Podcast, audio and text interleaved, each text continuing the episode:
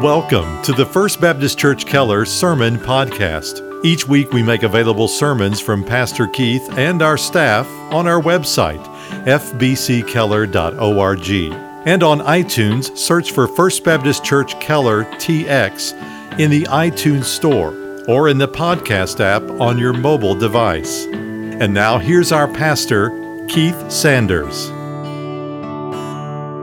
Well, we are in Luke chapter 15. The title of the story is The Story of the Incredible Gracious Father. And we started in this chapter last Sunday by reading the first two parables in a trilogy of parables. The first was about a shepherd that lost one of his 100 sheep. He left the 99 and pursued the one. He found it, he rescued it, he carried it home. Then he called his friends and neighbors to celebrate the return of the sheep. The second parable was about a woman who lost a valuable and symbolically important coin, likely her wedding dowry. And like the shepherd, she laid aside everything else she was doing to pursue what was lost. And when it was found, she called her friends and neighbors to celebrate with her. And we called this first parable, this parable of the lost sheep, and the second parable, the parable of the lost coin. And as I reflected on last week's message, I have some regrets. Namely, that I referred to these parables by those titles. Because what I've tried to communicate to all of us these past 15 years is that God is the hero of the Bible, isn't he? This is his story, the revelation by him to us. He reveals his character, his attributes, and his plans in the Word. So to refer to these stories as parables about sheep or coins really misses the entire point. So those parables could more accurately have been called the persistent shepherd or the parable of the tenacious housewife. Well, I'm here to correct my mistake this morning. So the title of the parable that Rob just read, I'm calling The Story of the Incredibly Gracious Father, though you've probably heard it called something else. For most of you, it will be a very familiar story. You've likely heard many sermons from this text, but I hope you won't tune out. We have over 40 different parables of the Lord Jesus recorded in the New Testament, but there is something special and unique and different that makes this particular one stands out. It's sort of like certain movies that you've watched a dozen times, but if you're flipping through the television channels late at night and you happen to land on that movie, you'll stop and watch it every time, even though you know every word of the dialogue. And not only do you stop and watch it, you call your best friend on the telephone who loves the movie as much as you do and says, hey, it's on. So let's watch the story unfold one more time. Now, the first thing you'll notice is that Jesus had a reason for placing this story last in the series of three. Now, all three parables answer the same question. The question is, what makes heaven happy? And the stories were intended to show that the Pharisees, even though they often talked about God and even believed they loved God, really didn't know God because they didn't know or understand what made him rejoice.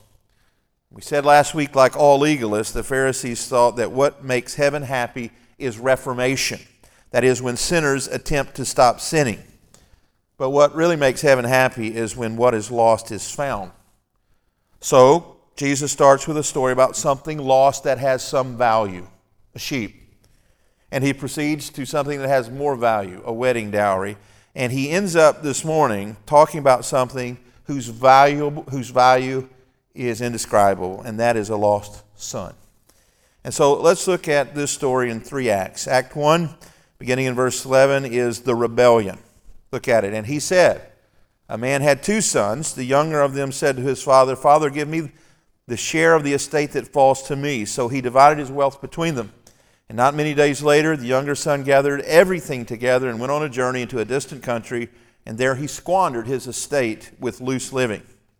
Now, it is next to impossible for me to convey to you how revolting this story would have been to Jesus' audience, the Pharisees. Their entire society was built around the concepts of honor and shame.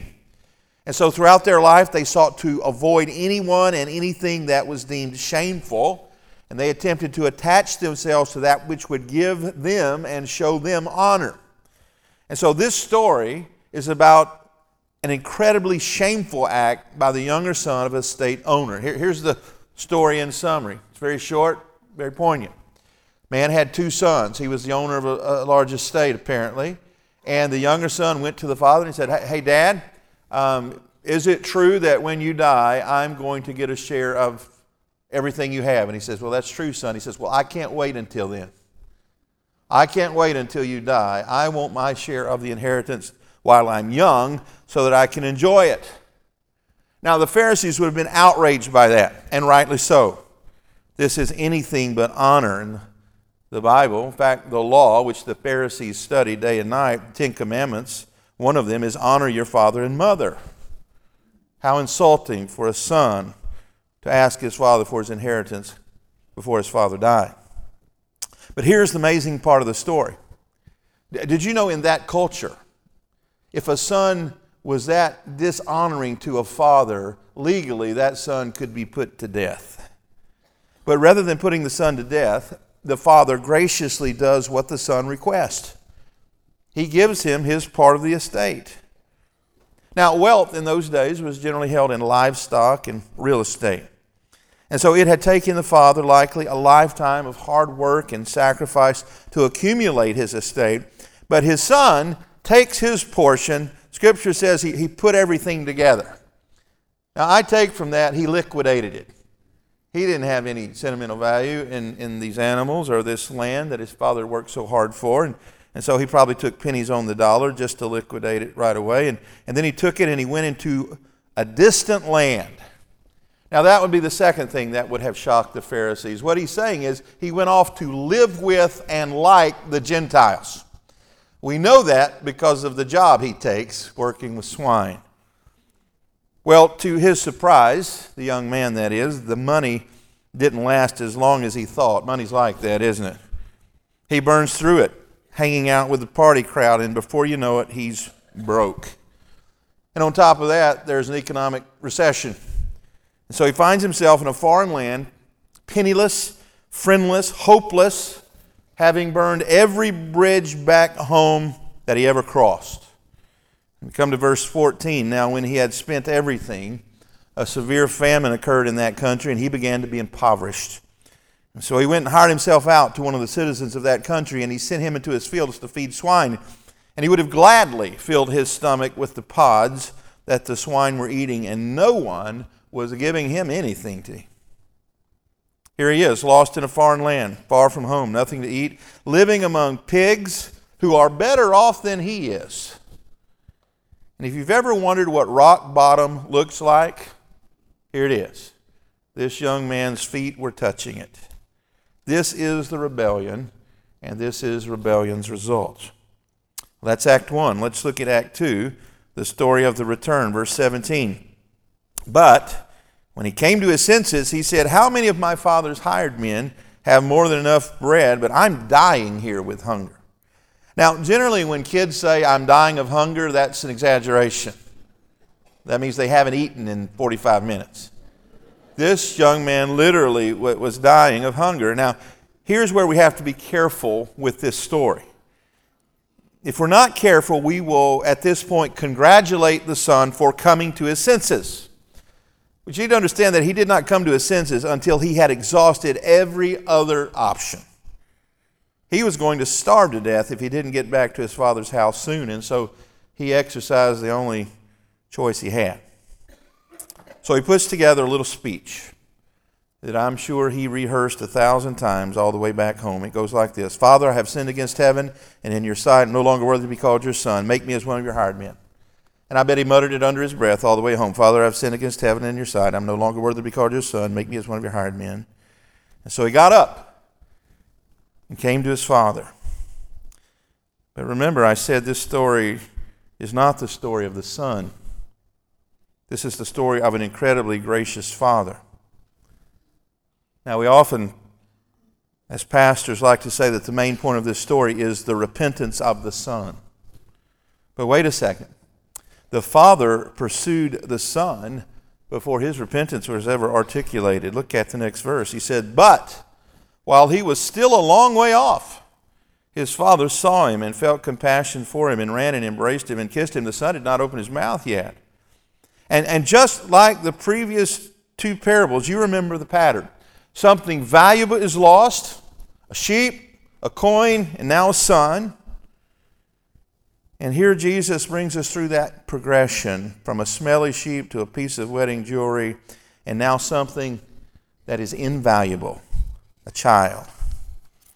The father pursued the son while he was still a long way off, the scripture says. I take it that the father had been looking down the road for that son every day since he left. And so, yes, the son finally gave his little pathetic speech after the father embraced him, verse 21. And the son said to him, Father, I have sinned against heaven and in your sight. I'm no longer worthy to be called your son. This is repentance. Repentance is a requirement for sonship. Remember that Jesus and John the Baptist preached the same sermon over and over. Repent, for the kingdom of heaven is at hand. But understand that when we repent, just know that repentance is a gift from God just as surely as faith is. The Apostle Paul said in the book of Ephesians that salvation is by grace through faith, and that is a gift. Faith is a gift, and the faith to believe and repent also is a gift. It's not of our own volition. Now, that's Act 2. Finally, we come to Act 3 and the response. And we have two very different responses to the son's return home. The first is by the father. It's in verse 22. But the father said to his slaves, Quickly bring out the best robe and put it on him. And put a ring on his hand and sandals on his feet, and bring the fattened calf, kill it, and let us eat and celebrate. For this son of mine was dead and has come to life again. He was lost and he's been found. And they began to celebrate. Now this is the same response as the shepherd when the lost sheep was found and returned. It's the same response of the housewife when the coin was found and returned. They threw a party. There was a celebration. All the neighbors and friends were invited, but there was one who didn't come, the brother. Look at verse 25, his response. Now his older son was in the field, and when he came and approached the house, he heard music and dancing, and he summoned one of the servants and began inquiring what these things could be. And he said to him, Your brother has come, and your father has killed the fattened calf because he has received him back safe and sound. But he became angry and was not willing to join in, and his father came out and began pleading with him. Now, at first blush, you might have sympathy for the older brother until you remember the point of the story that Jesus was telling is to point out that the Pharisees, who are the older brother in this story, incidentally, their heart was far from God's, just as the older son's heart was far from the father's heart. Now, obviously, the lost sheep, the lost coin, and the lost son represent the publicans, the sinners, the prostitutes that were coming to Jesus and being received by him. Now these people were obviously lost, and their desperation for Jesus caused him to receive their repentance, and he fellowshiped with them, he valued them, he brought them close. These people were desperate for a Savior, not so the Pharisees. They had no desperation for the salvation that Jesus offered. They made excuses, remember. They had more important things to attend to, like buying a piece of land or testing a team of oxen or marrying a wife. So they had turned down the invitation. And this older brother was put out by the father's forgiveness, is just like the Pharisees who were put out, as they said in the previous chapter, that this man receiveth sinners and eats with them. Jesus had a unique ability to distill very complicated and nuanced circumstances into two clear categories. When he spoke of the coming judgment, he says there's going to be sheep and there's going to be goats. There's going to be a division. He says there will be those who are lost and those who are saved. He says there are sons of God and sons of the devil.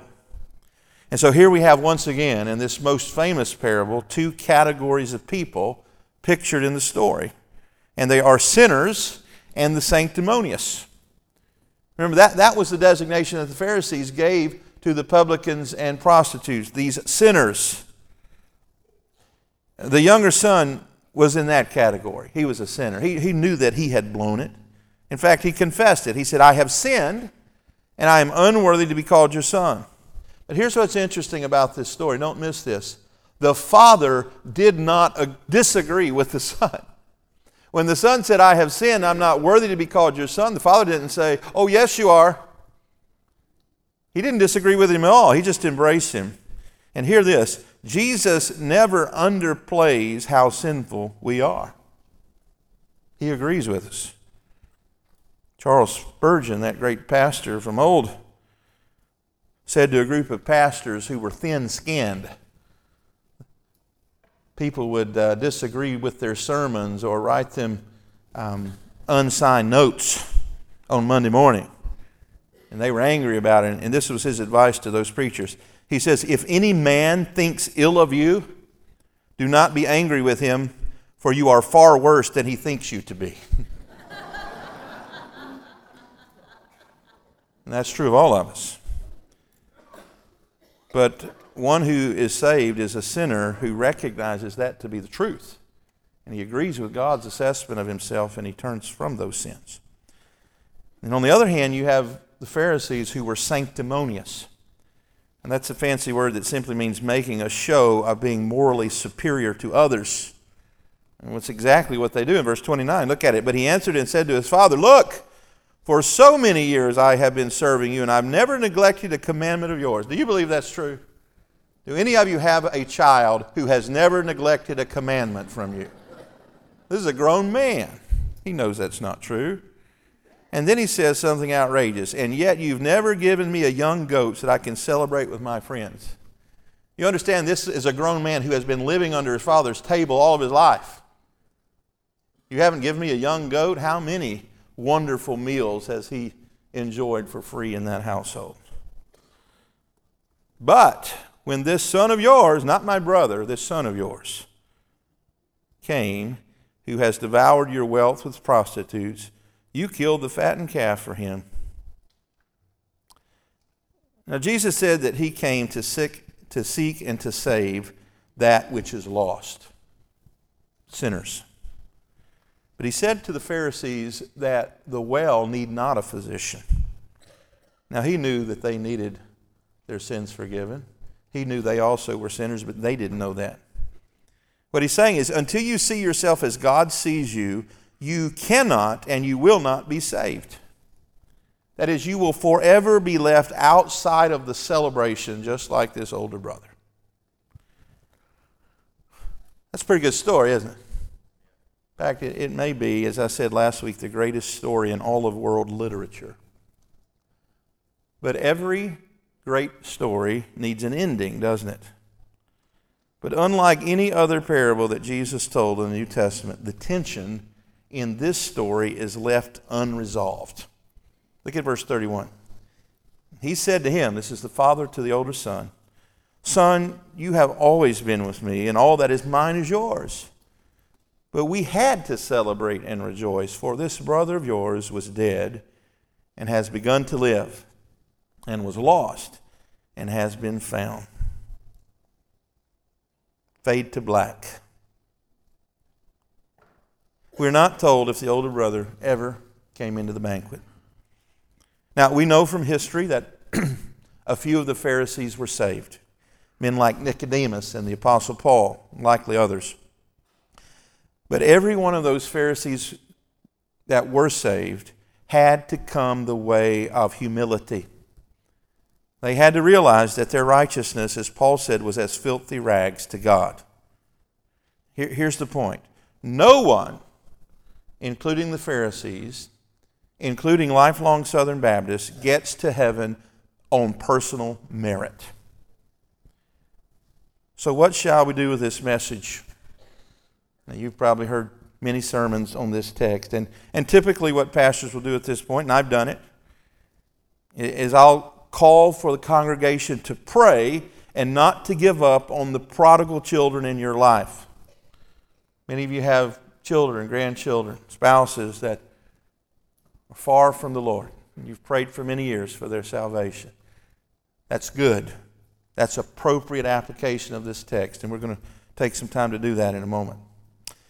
Another way that we tend to close this message is to call the lost to repentance. Maybe you're that prodigal. Maybe you're that self-righteous Pharisee. In either case, you need Jesus, and so come to faith in Christ. And we always give that invitation here, and we'll do so today. But before we go, I want to talk to the church this morning. That is, saved people. Those who have experienced the grace of God and have been living in that grace, in many cases for decades. You remember that these three parables all answer the same question, which is, what makes heaven happy? And he answers that question in three verses, verses 7, 10, and 32. And so he says in verse 7, I tell you in the same way that there will be more joy in heaven over one sinner who repents than over 99 righteous person who needs no repentance.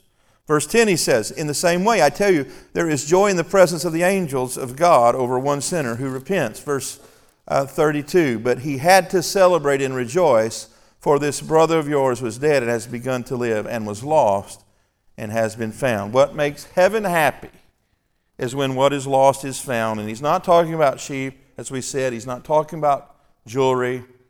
He's talking about souls. And so let me cut right down to the bone. I have a friend, Stephen Smith, who's a pastor in Little Rock. Stephen has a sermon he preaches on this text. In fact, he has preached it here.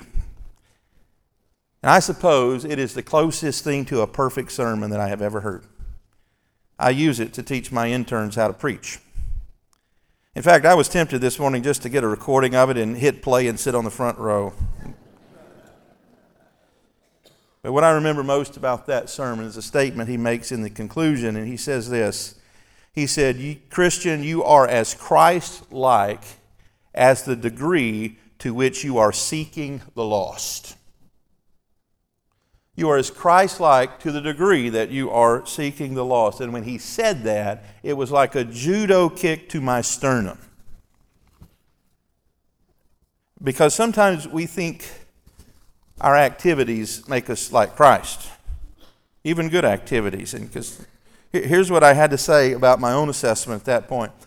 I was fine when lost people came to hear me preach. If the lost person wanted to come and hear the gospel, I was all for that. But you know what? That made me no different than the Pharisees. The Pharisees loved for people to come hear them teach. In fact, I was glad to answer the theological questions of an atheist. But I had to remember that the Pharisees also loved to answer theological questions. What was different between the Pharisees and Jesus is that Jesus was seeking the lost. They were resisting the lost. And so I had to ask a couple of questions. Am I seeking the lost like Jesus? And when they are found, do I rejoice like Jesus does when one lost soul is found? Now, friends, we've scheduled a revival meeting starting 2 weeks from today. And one of our own members, John Moore, will be preaching. And we've been calling on you to pray and fast and beg the Lord Jesus to pour out His Spirit upon us during that meeting. Last Monday, I asked Brother John, how will we know if revival comes? Because Brother John has experienced revival in his life. And he said, you'll know it when you see it. But here are some things that I've been praying for that I think will be the evidence of revival in our church. Number one is reconciled relationships. Husbands to wives, wives to husbands, children to parents. We're in need of that here. I've asked the Lord for salvations of those ones that we have been praying for. Hope you have the name of your one in your Bible. And we're praying that the Lord would save many of those ones. But here's what I'm praying for in my own life. That I will more and more love what God loves. That the degree to which I am Christ-like will be manifest, that I am seeking the lost like Jesus did. And when they are saved, I pray that it will bring more joy to my life than any earthly thing. In short, what I'm praying for is that I and this church will indeed have the heart of the Father. That's what I'm praying for. And I'm asking you to join me in that prayer. I mean now. And so let's bow our heads and close our eyes. And let's just quietly reflect upon the message today and upon the Word. And just ask the Holy Spirit to point out to you, Christian brother or sister, how He would have you change because of it.